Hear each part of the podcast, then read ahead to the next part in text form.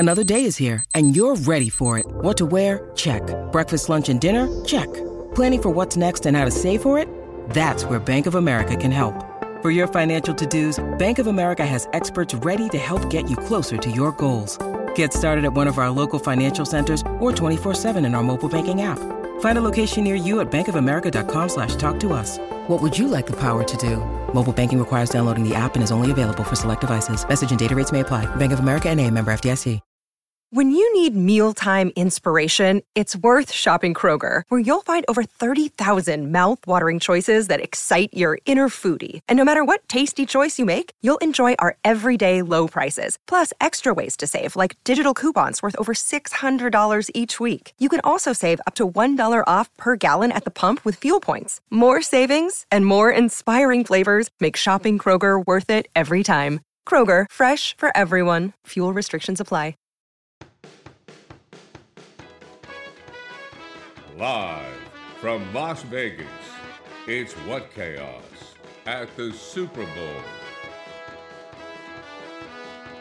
The only hockey show at the Super Bowl. Hey everybody, hope you're ready for some final grab-ass at Mandalay Bay, Las Vegas, the Super Bowl. It's What Chaos. We are wrapping up the week after a lot of fun hockey coverage, all that stuff. Pete Blackburn, no nickname. Sean DePaz, no nickname. Hi, boys. Hello. It's been a long trip. It has been a long trip. And last night was the first night that we went out. I don't know. Did you go out last night? Don't fucking do that. You know that I went out. I really didn't go out with you guys. No, I really, I don't. I told you what I did before we went on. You told me that you talked to one person. Why do you think that I said, hey, why don't you come up to my room and let's talk? I don't know. It could have been in the hotel. And I texted you during saying, I'm here doing this because you asked what I was doing. I don't remember. What a fucking bitch move you're doing right now. I didn't remember. You're acting like, oh, I went out. I hope you were able to go out. Look, that's online, not what I'm doing. Sure, people are asking you to do that. IRL, I'm the one doing the going out, okay? Okay, fair enough. DJ went out, everybody. Yes, I fucking did. I didn't drink or anything or have fun, but I went out. Okay, good for you. Bitch move to start the show. How do you? Oh, my God. Somebody's sensitive today. Me and Sean, I just want to tell you the story from last night. Yes. It's the funniest story that I Because you told me you went out, and I knew that you did because you told me that. Yes. So last night, me and Sean went out to dinner with the L City people, and at one point at dinner, I went to the bathroom, and there was two urinals. There was a big urinal, and there was a small urinal.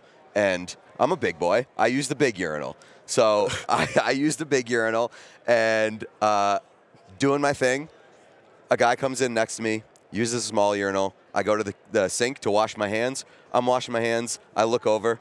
It's Frank Thomas. I forced Frank Thomas to use the little boy urinal at the restaurant that we were at. And now he is officially dubbed the Little Hurt. No wonder you came in here acting like a hot shot. That is a flex that I didn't know like anybody could do. And I'm not even going to make it like a size thing. If Sean did that to Frank Thomas, he would be like, no, fuck, don't do that to Frank Thomas. It's way funnier that all 5'6" of me was using the big boy urinal, and Frank Thomas had to use the junior urinal. That is crazy. I mean, also, I didn't know, no offense, I didn't know that you go for the big one. I mean, I feel like I don't know. So we've been tossing around this idea that we want to do a thing called small talk with undersized hockey players. Short players, yeah, like short kings. And one of the questions that I want to ask the short players is if you go into the bathroom and you have the option, do you feel bad at all to use the big urinal? And last night was the first time in the history of my life that I have ever come to regret that decision. Although I don't regret it because it's an incredible story. I mean, I'll use the little one if I have to. Right, yeah, I mean, it's not really like a pain in the ass. We've got a special guest joining us in just a few minutes, but we should mention that hockey was not kind last night. Mikhail Sergachev returned from a 17-game injury absence, and in the second period went for a hit on Alexei Lafreniere, and oh my word, don't look at his lower body because that thing is toast. Yeah. Devastating. His left knee, leg, bent in a horrible way. He was stretchered off the ice. He was crying. John Cooper looked like he was going to be visibly sick. It no good for your Tampa Bay Lightning. Yeah, that one was it was tough to watch. It was one of those situations where, like, I don't know, Paul George, whatever you want to say, like one of those kinds of injuries where you see it happen, and like I had like visible disgust upon watching that. And John Cooper left the bench area. It seemed like his stomach was kind of turning, and you could tell Alexei Lafreniere, who threw like a reverse hit on the play, which is kind of how it happened, and the leg folded underneath him. You could tell that Lafreniere felt like devastated. very bad that happened. And so, yeah, just a really, really tough situation, and then made worse by the fact that after the game, Sergachev went to Instagram and posted like the most heart-wrenching Instagram you've ever seen.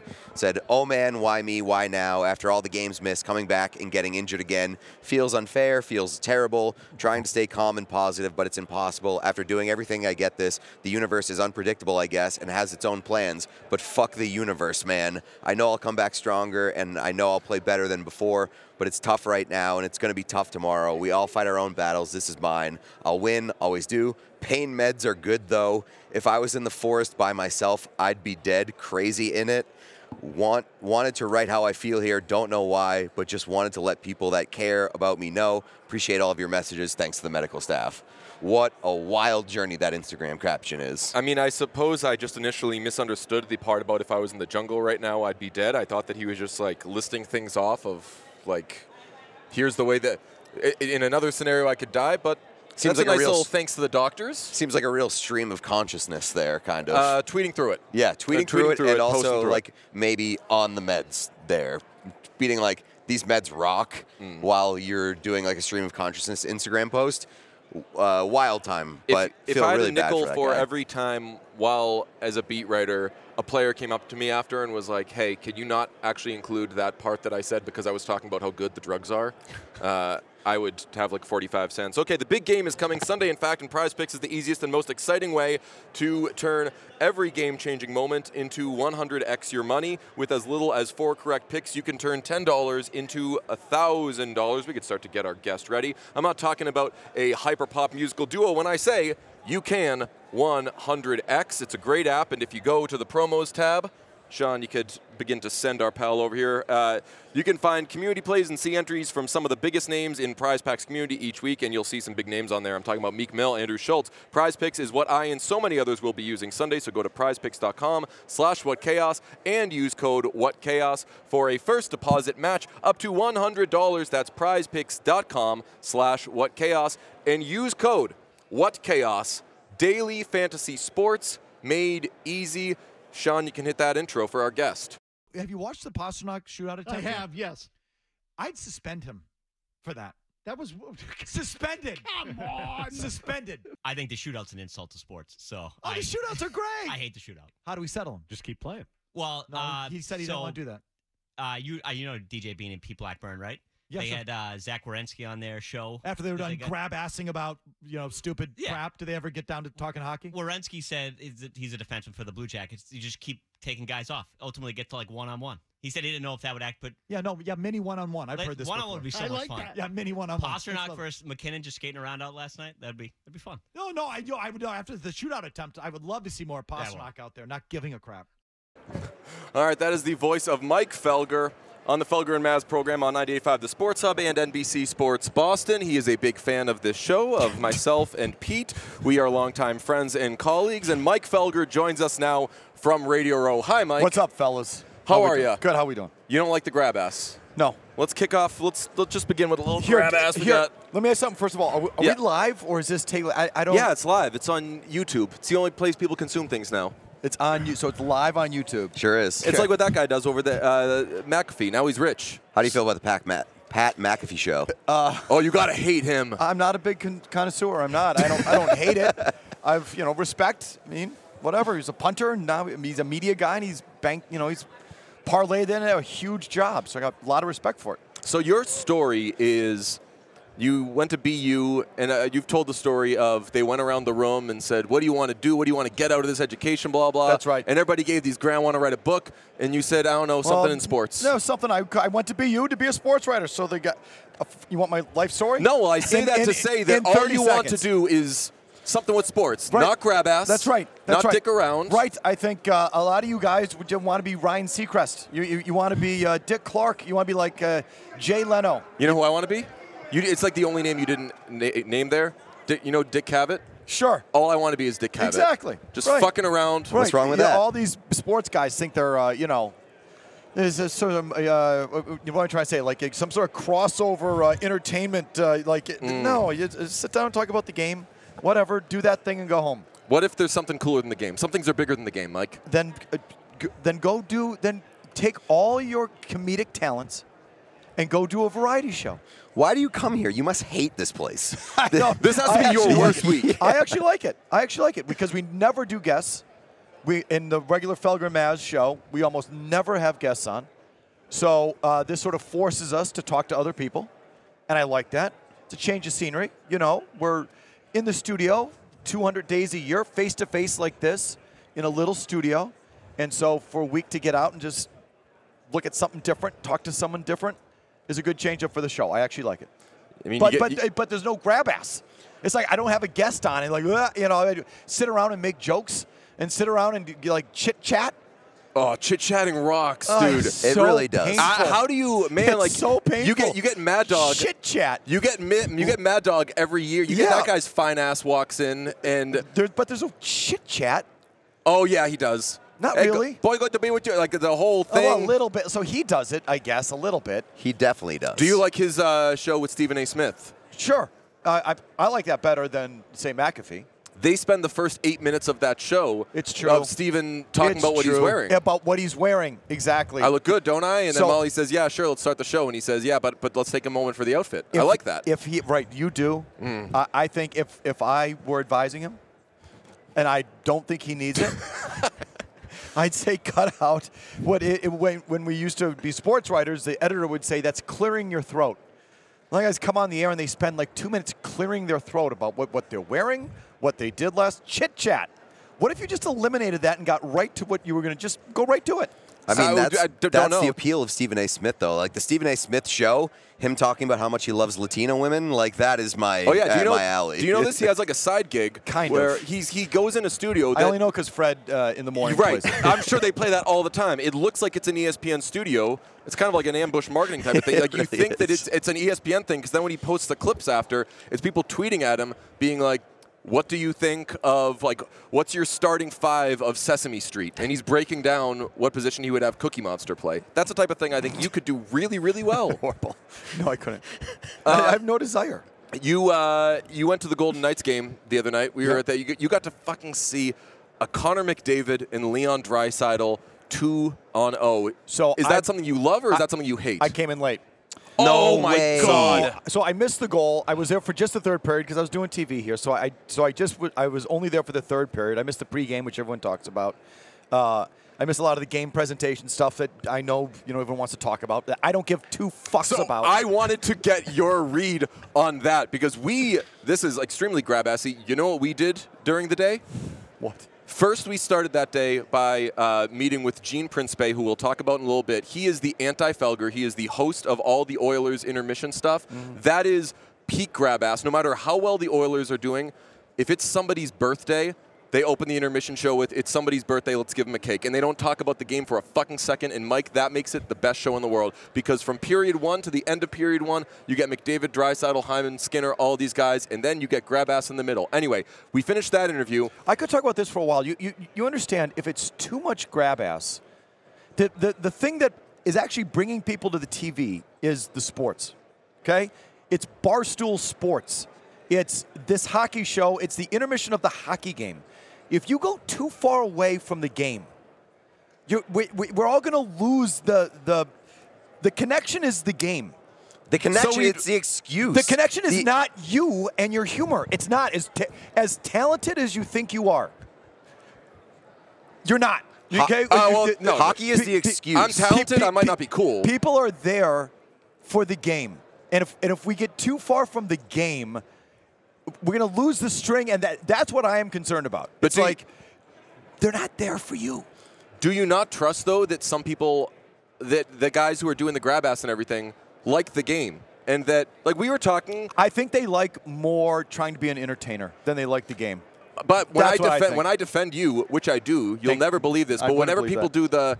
Hey, is he an asshole? Blah. I say, like, you're my favorite person in media, other than maybe Stephen A. Smith, because for as unwilling to do any of the other stuff, the reason people like you is because you're entertaining.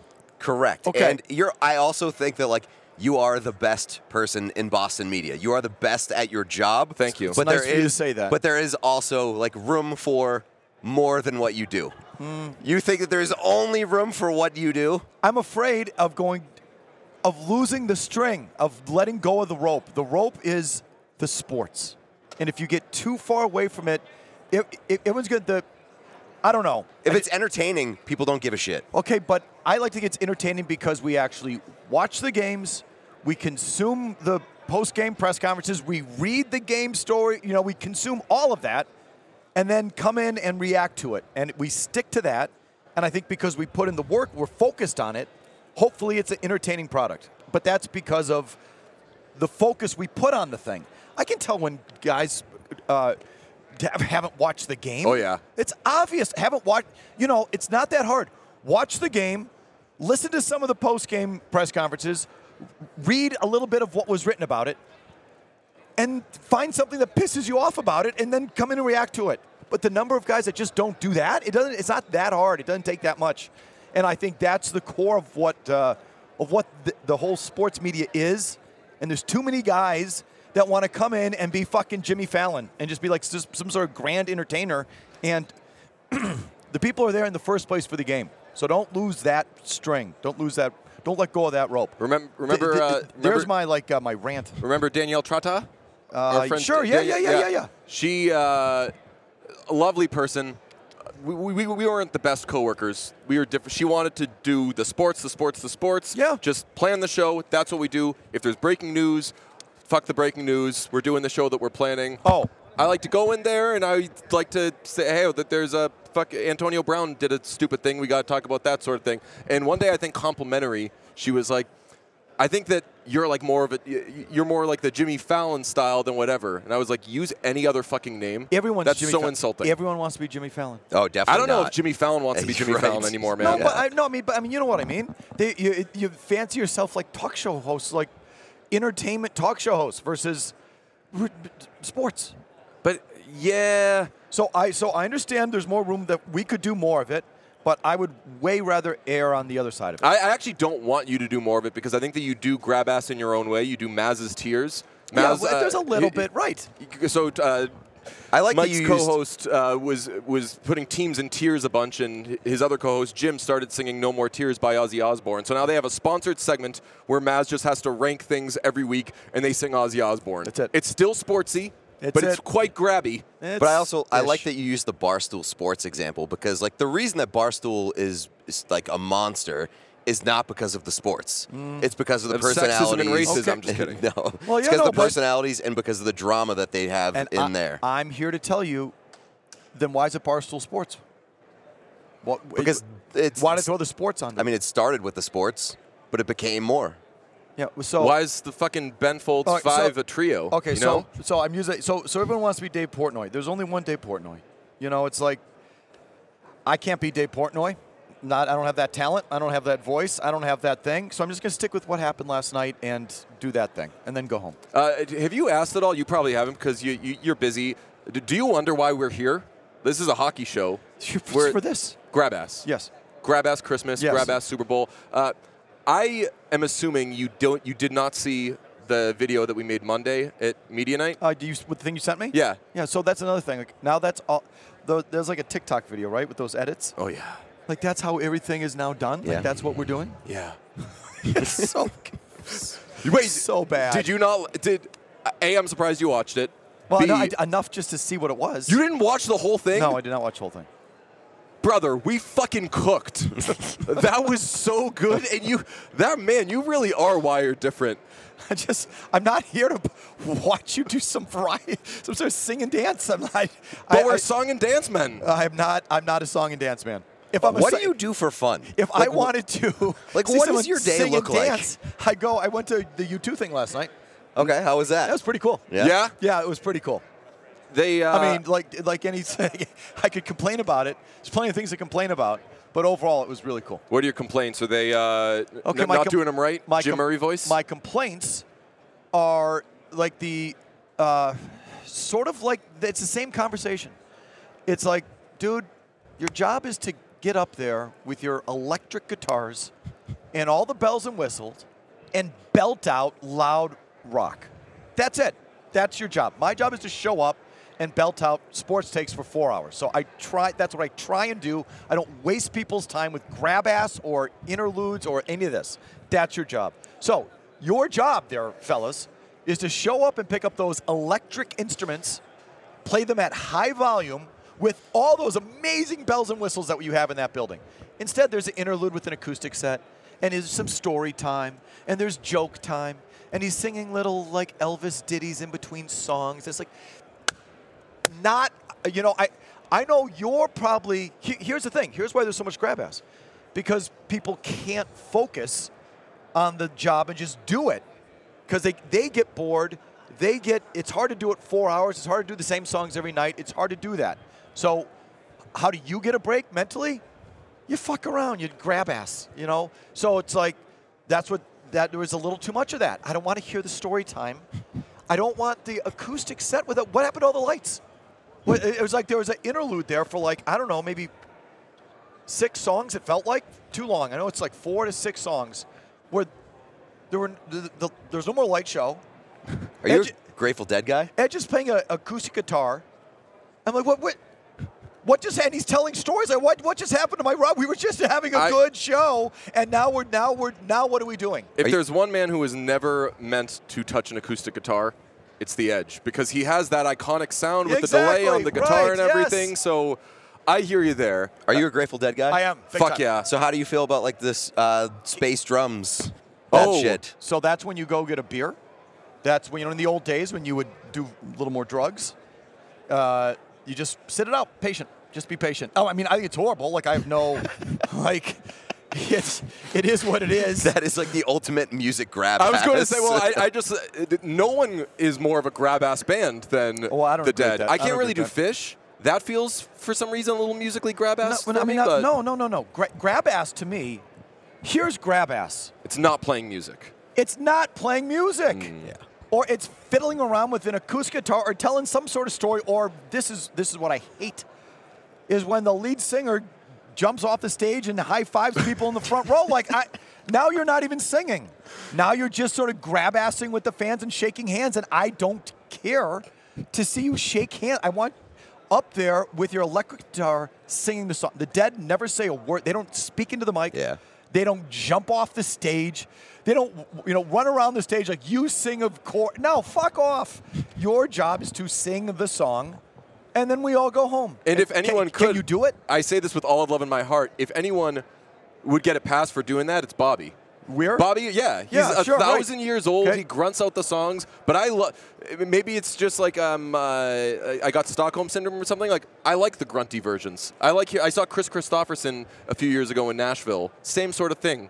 Done, toast, old. But hearing him just... Well, I mean, if you really want to go to... Weir sings way too many Garcia songs, and he butchers them. I fucking hate it. It's my biggest beef. It's like Mayer should sing the Jerry songs, or O'Teal, the bass player. He's got a beautiful falsetto voice. He should sing the Jerry songs. But Weir has this sort of like lounge singer approach, which is fine on his songs. Bobby, you sing your songs, and the Jerry songs should be Mayer or O'Teal. But Weir insists on singing these Jerry songs, and he just butchers them. I hate it. How was the Sphere? So I think it was pretty cool. Yeah. Like, I see it. I get it. And they, like, so my complaint is that they didn't give me both barrels all night. It's like, there's sometimes when they go, like, the full effects, it's like, Jesus. Like it looks like the stage is moving. I mean, no anxiety, right? It doesn't freak you out. I got a little vertigo. There was one song where they do this effect where it looks like the stage is rising, but it's really just the. You know, I don't know how they do it, but it is like sort of. I kind of avert your eyes for one of them, and when they go full fucking effects, it's like it's unbelievable. It's like there was a whole part of the show where they turned them off. I'm like, what happened? So I want to get your thoughts. What just happened to the show? Well, our show topic yesterday. Yes, I want to get your thoughts. Did you hear the story that James Dolan won't let the Rangers trade their first-round pick for this summer because he owns the Sphere, right. He owns the Rangers, right. He wants the Rangers to have their first-round pick at the draft. And the draft, so they can be part of the spectacle. It's at the Sphere, yeah. So they were in on Elias Lindholm, and the awesome. Report was that like they essentially lost out on the trade and on Lindholm because James Dolan wouldn't allow them to trade the first round pick.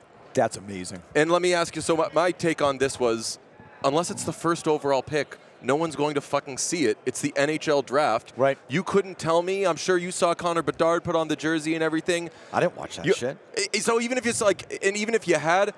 You probably don't know who Leo Carlson is yet, or Adam Fantilli and the guys who went after that. Doesn't BU supposed to have the Macklin Celebrini? Yeah. Is he that good? He's very good. And yes. I watched a little bit. I'm like, where's this number one overall pick supposed to be? I didn't notice him. We're trying to get him to San Jose with Greer and Quinney, little BU party. This is why it sucks to suck. That's going to be the franchise save. I mean, again, I haven't watched it enough, so I'm speaking out of my ass. I watched one period. He has some quiet games, but he's a very, very good player. How big is he? He's not very big.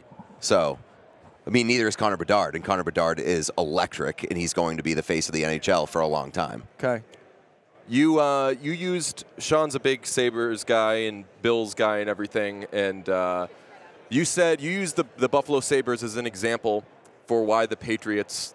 Why no one should lose games. Why no one should ever tank. Because when then you become suck, the Buffalo. It's not really tanking if Sabres. You're just like.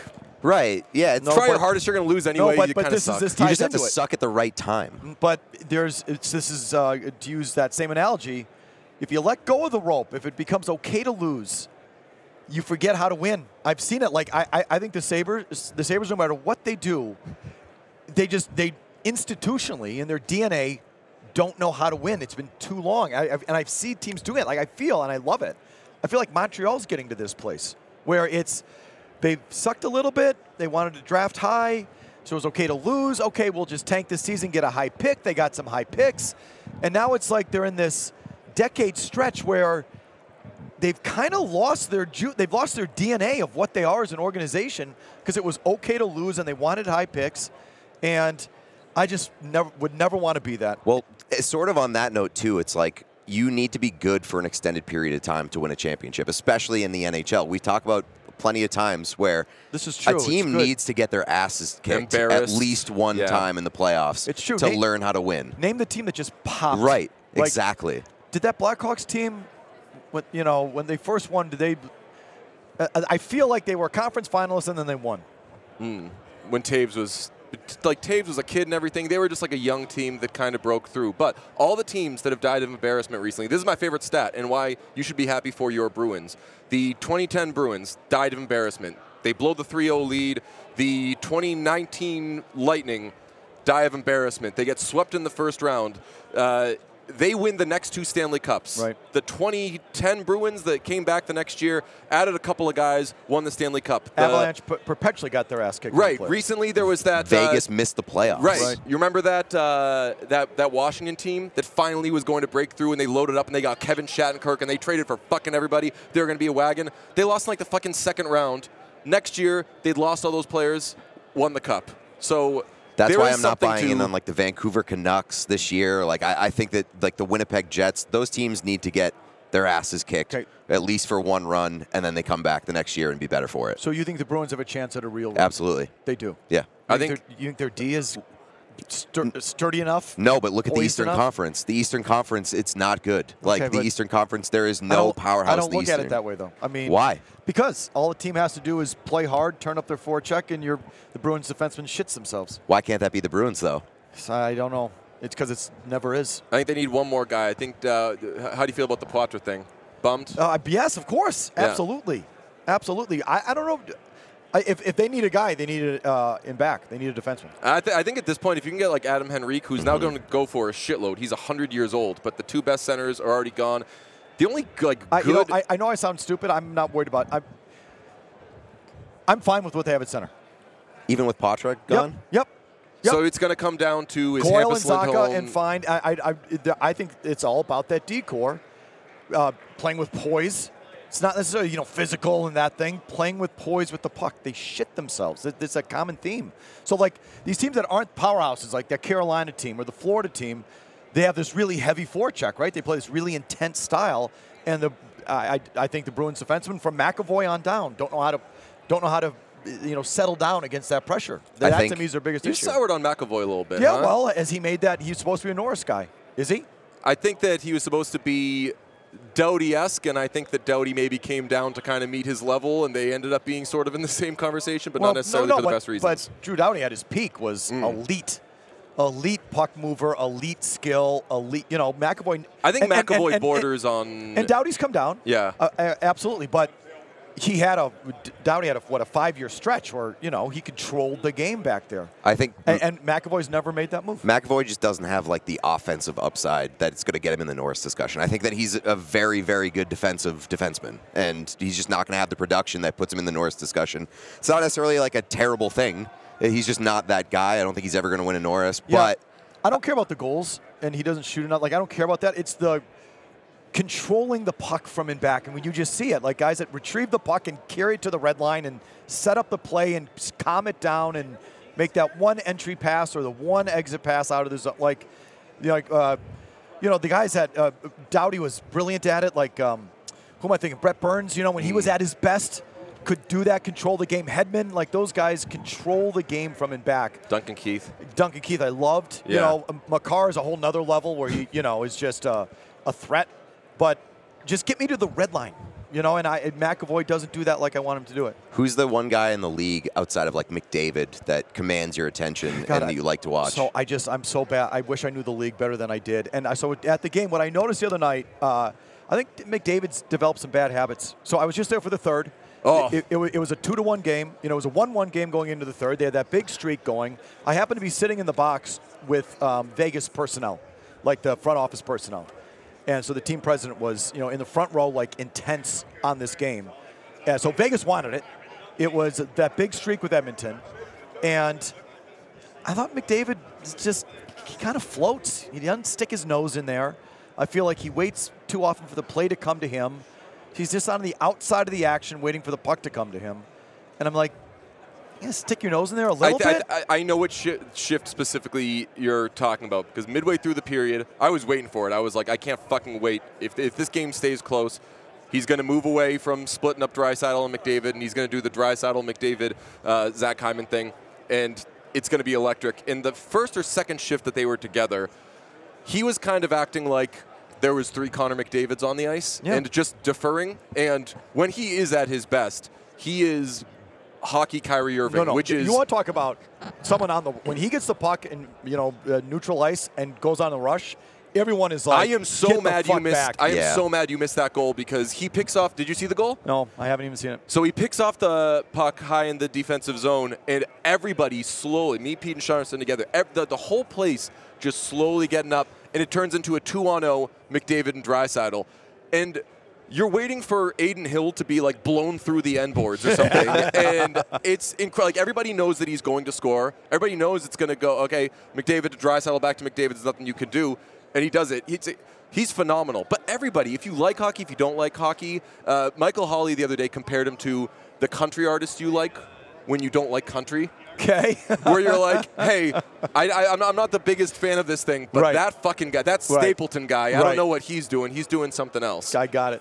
No, he pops. So who else across the league? So Makar. I mean, it's a good answer. I mean, that's a game changer, right? I mean, he plays a position differently, or is you notice him on the ice. It's hard to do at that position. You notice him, the threat of him, and I think that whole team is the fastest team. They have to be the fastest team in the league. So one of his teammates, Nathan McKinnon, I think is the most electric guy in the league. And this year is like his MVP year. He's at his best. He's been like bridesmaid, never a bride, always kind of like second, third, fourth in heart voting. This year, Nathan McKinnon is like the best player in the league and just electric to watch. So the thing that gave me hope was those Bruin games were good. The Bruins skated with them. Like, I didn't realize the Bruins could do that. Like, when I watched those games against the Avalanche, I didn't feel like they got skated off the ice. They were kind of there with them. What would you do with the Bruins goalies? Trade fucking Ullmark. Like, Jesus. I mean, that's it. That's the one move I would make. I would trade one of those goalies. For what? For a defenseman. And I'm not getting delusions of grandeur. You're losing the trade. A Sprite, yes. You're absolutely losing the trade. Yep, I'm losing the trade for a second pair defenseman. Second, even third pair. A good fifth defenseman, big, sturdy guy. I would do it. What happens if one of the goalies, if Swayman goes down? Okay, well, then you're like, that's called hockey. Your starting goalie gets hurt, you put in Aiden Hill. Like, that's what you do, okay? So it's like, now you're like everybody else. Like this thing, we've got to have the two goalies. No, two goalies is a luxury that most teams don't get. Do you not? So I know that you're outspoken against them rotating the goalies in the postseason, which... No. Now I it's so stupid, I now demand that they do it. Because you're doing the Adam Jones thing. You're rooting for them to do the thing so you can be proven right. Pretty much. But whatever. No, let's see it. Fuck it. Let's see it. I want you up 2-0 in a playoff series with Swayman standing on his head, and let's go to fucking Ullmark in Game 3 up 2-0. I can't wait. Let's go. Let's do it. Let's do that thing because Swayman's getting overworked. Let's sit a hot goalie in the postseason. Good. Great idea. I'm not joking. But you don't trust. Well, let's do this. I want to see it. You don't trust the coach to have the right feel for it because he can say it's impossible. We're up 2-0. So that you're talking about who has the right feel for it. Everyone has a different feel. This feels this way. Well, it feels this way to me. How does that feel to you? I don't know. I have a different feel for it. This is what did Ty Anderson say? It's like vibes. The vibe. Yeah. Yeah. Oh, shut up, Ty. That's great. Yeah. No. I can't wait till they have the Bruins go on vibes. You know, what the only vibe they get is the fucking the Sens are going to shit themselves. Like that's the Bruins vibe in the postseason. Now they're going to navigate that goalie thing. I want to see it. Play the guy until it's obvious, and then play the other guy. Obvious. What's obvious? Habs a bad game. What's obvious? How? So what is that? Unfortunately, that? We're an Ullmark podcast. Love the guy after the turnover in Game 5. Yes. Obvious. That was obvious? So obvious. Yeah, okay. Yeah, they were up 3-1. Let's sit the Vezina goalie up 3-1 in the playoffs. Great idea. Let's trade the Vezina goalie the next year. Yeah. Oh, absolutely. Absolutely. You famously said you would fire Claude Julien off the duck boats. Yes. So I do appreciate. I think I've been proven right. You would trade Ullmark or Swayman off the podium because Swayman could win it this year. So I say trade one of them, but I really mean Ullmark because You've heard me say this too. Ullmark feels rasky to me.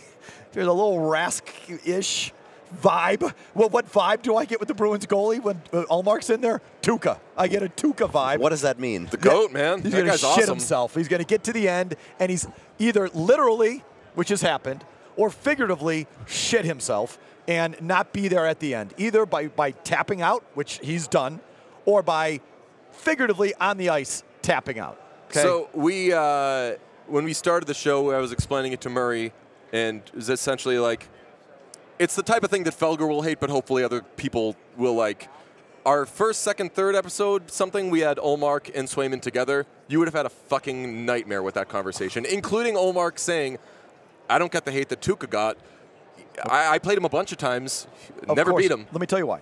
And I'm going to sound like an ugly American, but some of those European guys, they don't get the Stanley Cup. They're not hardwired. They grew up.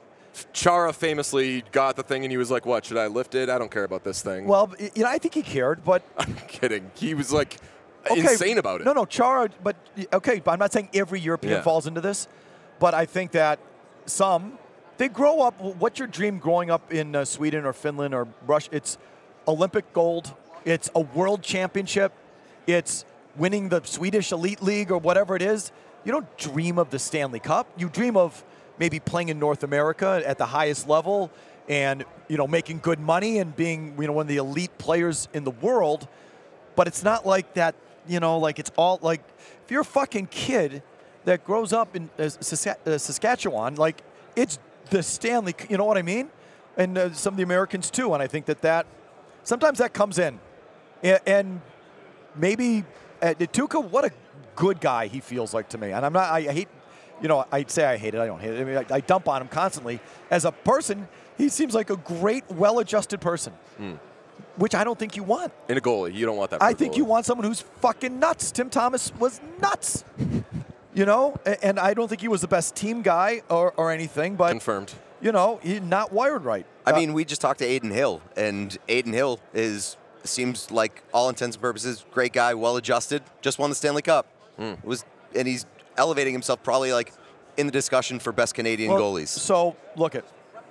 I don't think there's like a box that you fit in for personality-wise to be a great goalie. To be a winner, there is a winner box. I don't think so. I think you're doing the thing that we as sports fans do, and Swifties do this too, of like, hey, I don't understand the whole thing, so what can I understand? I can understand the concept of trying hard. So if this does well, it's because they tried hard and they wanted it. Because that's how we describe our own, or that's how we evaluate our own success. Some guys can just be fucking better, and they won maybe because they didn't have like a, I'm going crazy for this, I got to do it. They just make the better play. So, and that's hard for us to wrap our heads around because we want to say that they tried harder. So Henrik Lundqvist seems like a guy that fits into your box, like a guy that doesn't have it, can't win, obviously didn't win a Stanley Cup.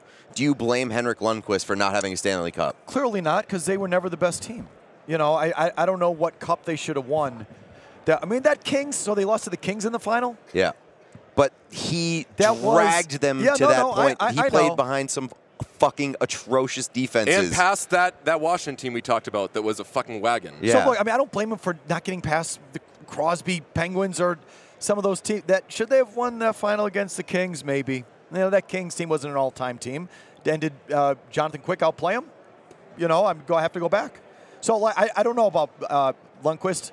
Great goalie. I take him on my team any day of the week. But I think the Rangers hung on to him for too long. I would agree with that.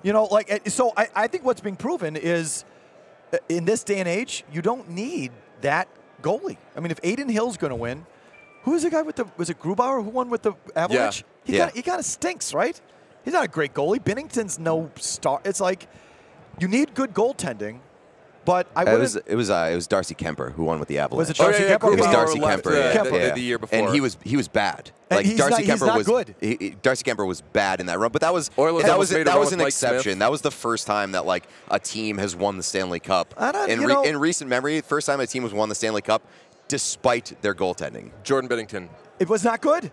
He wasn't good. He wasn't good. He was fine in that playoff. He wasn't good. He was very good in that play during that playoff. Parayko and Pietrangelo and all those guys were men. It was all that decor. It wasn't him. I'd rather have a big beefy decor. I'd rather have a big beefy D than I would. Jesus Christ. Than I would a goalie. And you want like that? I gave you a little bit of grab ass. Yeah, a little grab ass. This is sacrilegious around our parts. I think you actually might agree. 2011 Bruins, a lot more Chara. Of course, is factored in there. Then Thomas. Not necessarily more Chara than Thomas, but I'm saying like more Chara than he gets credit for. But that decor, he and Seidenberg, beasts. Yes. Ferentz played tough. He was a tough, physical guy that year. McQuaid was either who was the fourth? No, Boychuk. Boychuk, big, beefy, strong. Like that was. I think they won that on their decor. Vegas too last year. Big defensive group, so and they just kick your ass. I'd rather have that than the goalie, and I think you've seen it. They're kind of jaggy goalies that are winning. I mean, I watched Adin Hill the other night was awesome. Like, he was great in that third period, but he's, just a guy. You think he's Matt Murray? Yes, exactly. The Penguins, like, they did it too. Like, that thing. So what? A lot of teams have won recently without one guy. You're sitting there with two? If goaltending is your strength, though, I don't. If goaltending's your strength, you're going to have a good regular season. Possibly, you're going to make. And that was my favorite take of yours when they signed Ullmark, because I also didn't understand why they did it. And you said it raises their floor. It keeps Don Sweeney's job, because the owners are never going to look at how are the Bruins doing as long as they're getting 3 to 5 playoff games. That's the biggest problem with the Bruins organization is this overemphasis on the regular season. They've had it my entire life. They hang the Adams Division banners and. Remember the big win streak? You go back to the 80s with Pete Peters way before your day. This big, long win streak. Like, they get so horned up for the regular season because I think the owners don't really care about winning cups. That they'd like to, but they don't really care. What they care about is season ticket base, home playoff dates, because that's all gravy. You don't pay players in the postseason. We all know this. So every home playoff date is like $2-3 million bucks of gravy off the top. So Just look at the history of the Bruins general managers. No one gets fired until they start missing the playoffs. Right. Harry didn't get it until he started missing the playoffs. O'Connell got it when he missed the playoffs. Chiarelli missed the playoffs. 2 straight years gone. Sweeney hasn't missed it. When Sweeney starts missing the playoffs, that's when he's gone and he knows it.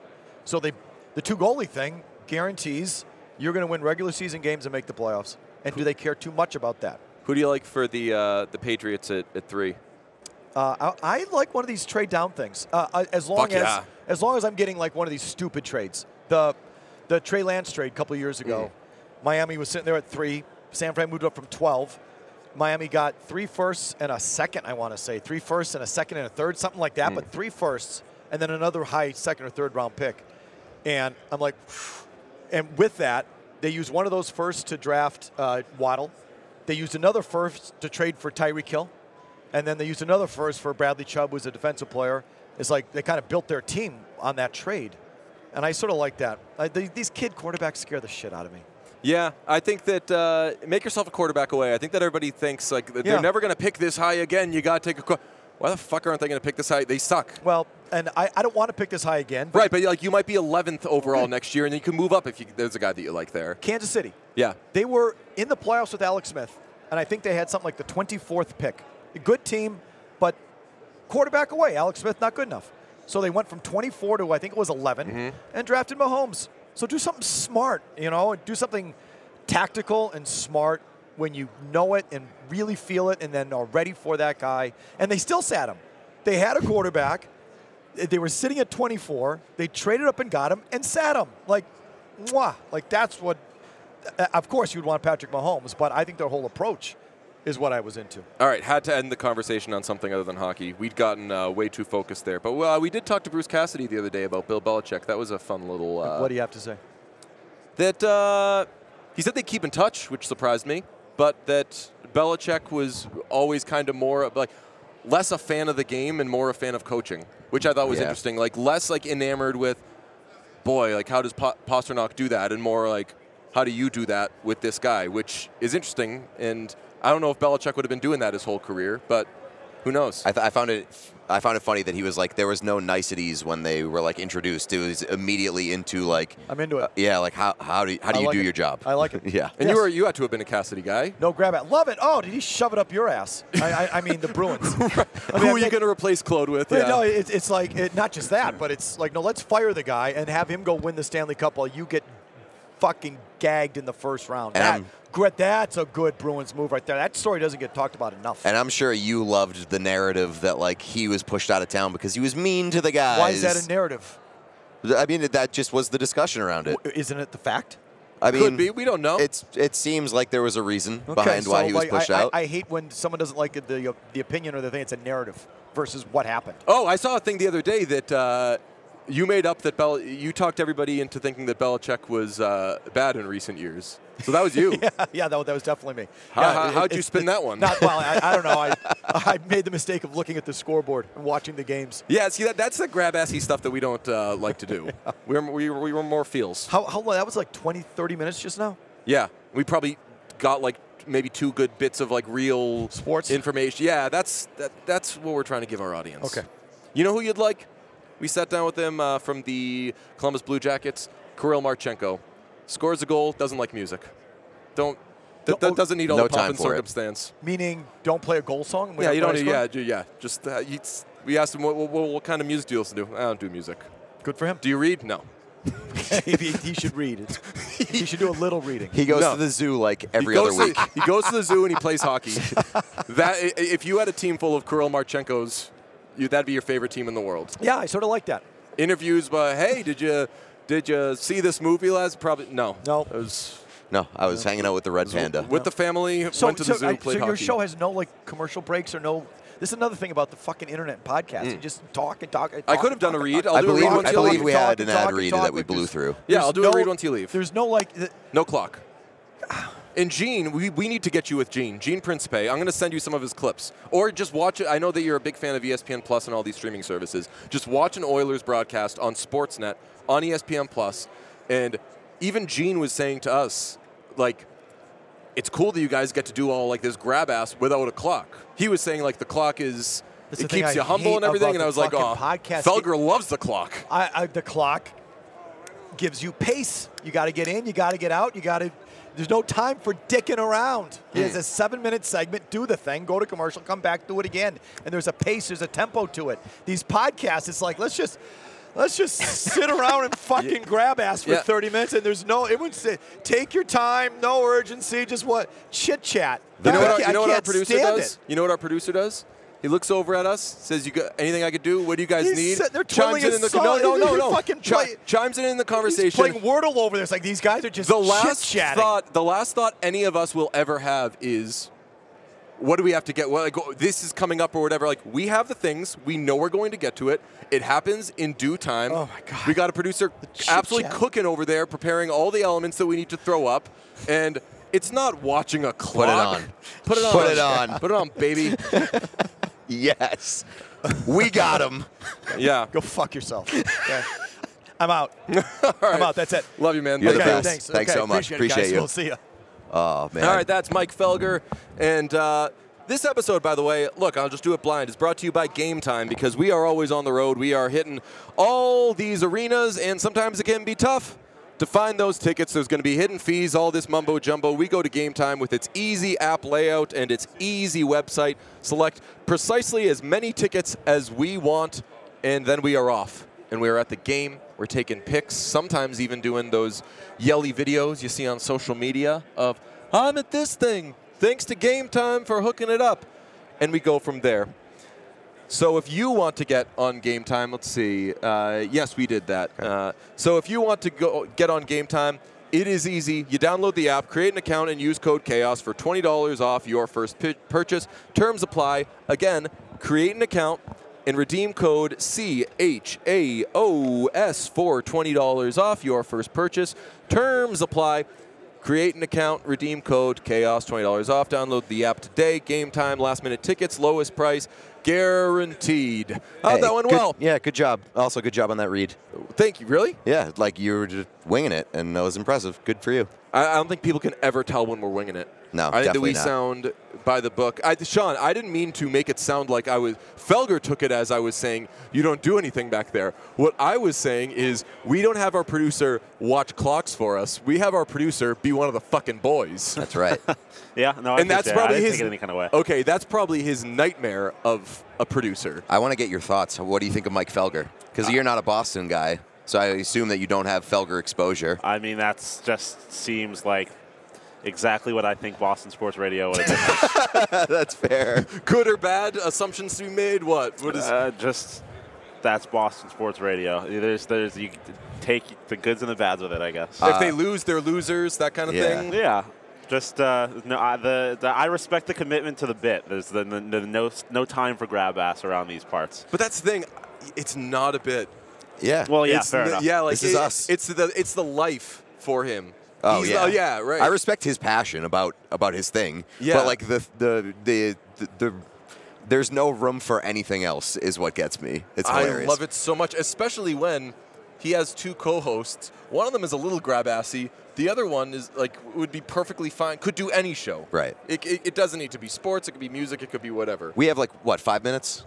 Something like that. I wanted to talk about the Coyotes because the Coyotes there's a decision is expected to be announced soon about the future of the Coyotes, one way or another. I know that we referenced that either yesterday or the day before, but it does sound like there's new details coming out. Elliot Friedman wrote in 32 Thoughts that the NHL seems to be sick of the Coyotes ownership group. Yeah, like very sick of the Coyotes ownership group and really wants something to change there. This is what Friedman wrote. He said, I think that we are coming to the end of the line with this ownership group. I believe there isn't something hard and fast in place in the very near future. They will begin the process of selling the team or the NHL taking over the team and selling it to somebody else. I believe that we will get there. I believe one of the reasons you hear the commissioner say nothing negative about them is he knows this could end up in a big legal fight, and he doesn't want to say or do anything that will end up being used against him. The Coyotes did apply to put in a bid on land in North Phoenix, but that auction is not going to happen until this summer or like in a few months. and there is no guarantee that they are going to win that bid. And if they lose that bid, we're right back to square one. We have no fucking clue what they're going to do with an arena. It really does seem like this might be the Coyotes' last stand. I mean, it's definitely the ownership group's last stand, but the future of the Coyotes in Arizona, absolutely very much up in the air. I am rooting so heavily for this to work out for the Coyotes and their fans. I want the Coyotes to exist. I want them to be in Arizona. I didn't know the passion of their fan base until we linked up with All City. Maybe that's an us problem, but I think it's also a national problem in that whenever they get slighted, they're like, well, what the fuck, because they get shit on every which way. Sean, how do you feel about this? Hockey definitely belongs in the desert. Like, as an American hockey fan, your best hockey player does not exist without the Arizona Coyotes. He's been on record saying that. He grew up in Arizona. Austin Matthews does not exist without the Arizona Coyotes. Like it, and you see with the Vegas Golden Knights, where if you do it right, there's a fan base there. They just need somebody to do it right, and it's been like a very long stretch of people not doing it right, which is not fair. It's unfortunate to the Arizona Coyotes fans, but they definitely deserve a hockey team. I think hockey can survive there. I just am not confident that this is the ownership group that can do it. I mean, I think that you've been through too many owners. Like, you know, I think that the fans deserve it. I think the market deserves it. I don't think that this current group or anybody that is tied to the Arizona Coyotes right now deserves the Arizona Coyotes. And that's my thing. I obviously want it to work. I want the Coyotes to stay in Arizona. I think that, like, from a branding perspective, I think from, you know, a market perspective, I want the Coyotes to be in the NHL, but it's bad for the league to have a consistent punching bag, and the Coyotes are the punching bag of the NHL. They have been for quite some time, and I think that we've gotten to the point where you either have to shit or get off the pot, and I think that unless you have a hard and clear plan in front of you, if you're Gary Bettman, it's enough is enough. Take the team away, put it somewhere else, and say, come back in a few years, come back in a handful of years, give me a plan, and then maybe we talk about it again. But I think that we're at a point where you have to unplug and reset. I don't think there is any putting it anywhere else. A lot of Gary Bettman's legacy, I think, is tied to hockey working in Arizona, so I think he'll do everything he can to prevent that team from moving. And B, the point I've made, and other people have made a bunch, is that they do not, like, the NHL doesn't make money by relocating a team. They make money by expansion fees, but in Utah, in Atlanta, wherever they want to put those teams. But expansion is on the table. Like, Arizona, I don't know if it does that work. You can move and then expand to Arizona? Yes. That happened in the NFL, yeah. Yeah, like, Arizona could be the expansion team. I know it doesn't have necessarily the same pop as, like, a new city. But, I mean, the NHL is so horny for Salt Lake City, and it seems like that is a very clear and obvious solution here.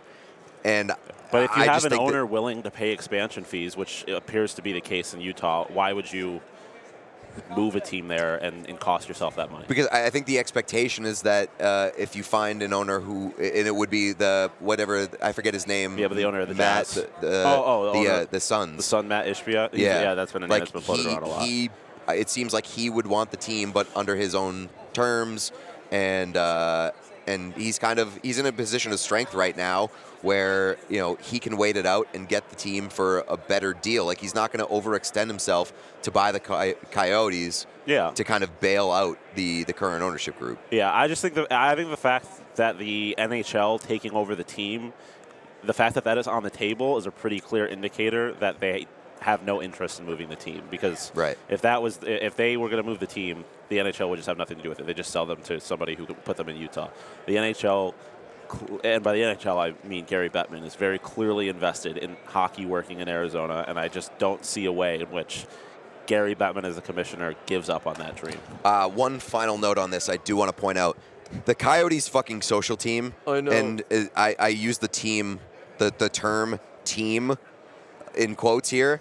They are posting through it, and they are posting like a teenage girl. It is extremely embarrassing. Just add to the list of the embarrassing things attached to the Coyotes right now.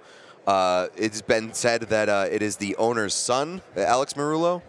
Alex Murillo Jr. is the owner's son, yes. Yeah, his son is running the social team and posting like an absolute moron. So it is embarrassing. Please take the phone away. Give it back to the admin, please. Don't take the team away. Take the phone away first. You don't don't start with taking the team away. I don't know this person at all. Take the phone first. I don't know this person at all, but it screams. Have you played Grand Theft Auto? What was the last one? 5. Yeah. Grand Theft Auto 5. The rich guy's son, who's just an absolute asshole and cannot be controlled. Yeah, I mean, screams that sort of situation. The saddest part is that, like, I've worked with that organization relatively closely, and there's just like a lot of very good people in it, and they get put in very difficult situations. And it's similar to the fans. It's just unfair to a lot of people that have been involved in the organization. And I hope that can be fixed without them either having to lose their team/jobs or having to completely uproot their lives. Can you imagine being the Coyotes social person and logging onto the internet and seeing the shit that is being posted by the owner's son? Knowing that somebody's going to be like, is that Chris that's still there? Is that's our Chris that's posting that stuff? Oh, man. Like, because people are going to assume that's fucking you. Right. I thought you were doing a Jack Harlow thing, like Chris, our Chris. I mean, one's a lot worse than the other, but that is funny. Is that who he says? I don't know. He says, oh, he's Marcus. Yeah, Marcus, something like that. Yeah, because he says that he did something bad at a Target. Anyway, we're wrapping the week in Mandalay Bay on Radio Row, and not only wrapping this week, but wrapping a pretty lengthy content trip of over a calendar week, something like that. This is a calendar week today. Thursday. Yep. Toronto for All-Star stuff. Thanks to Rasmus Dahlin, all the violent gentlemen folks, and everybody. Lids, Frank Vetrano, Sam, everyone who helped us out. And then everybody all this week. Prize Picks. All the people that we fucked with on opening night. Shanahan. Golden Knights, all that. We still have so much more content coming from this, though, so stay on all the social medias. Subscribe on YouTube. People have been noting of late that the YouTube is so strong.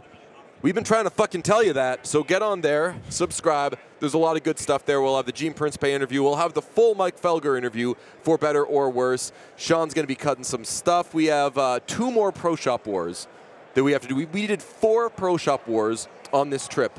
We are broke as fuck, but Sean looks amazing right now in his hoodie that he got. So thanks, everybody. Stay on all the socials and we will talk to you on Monday.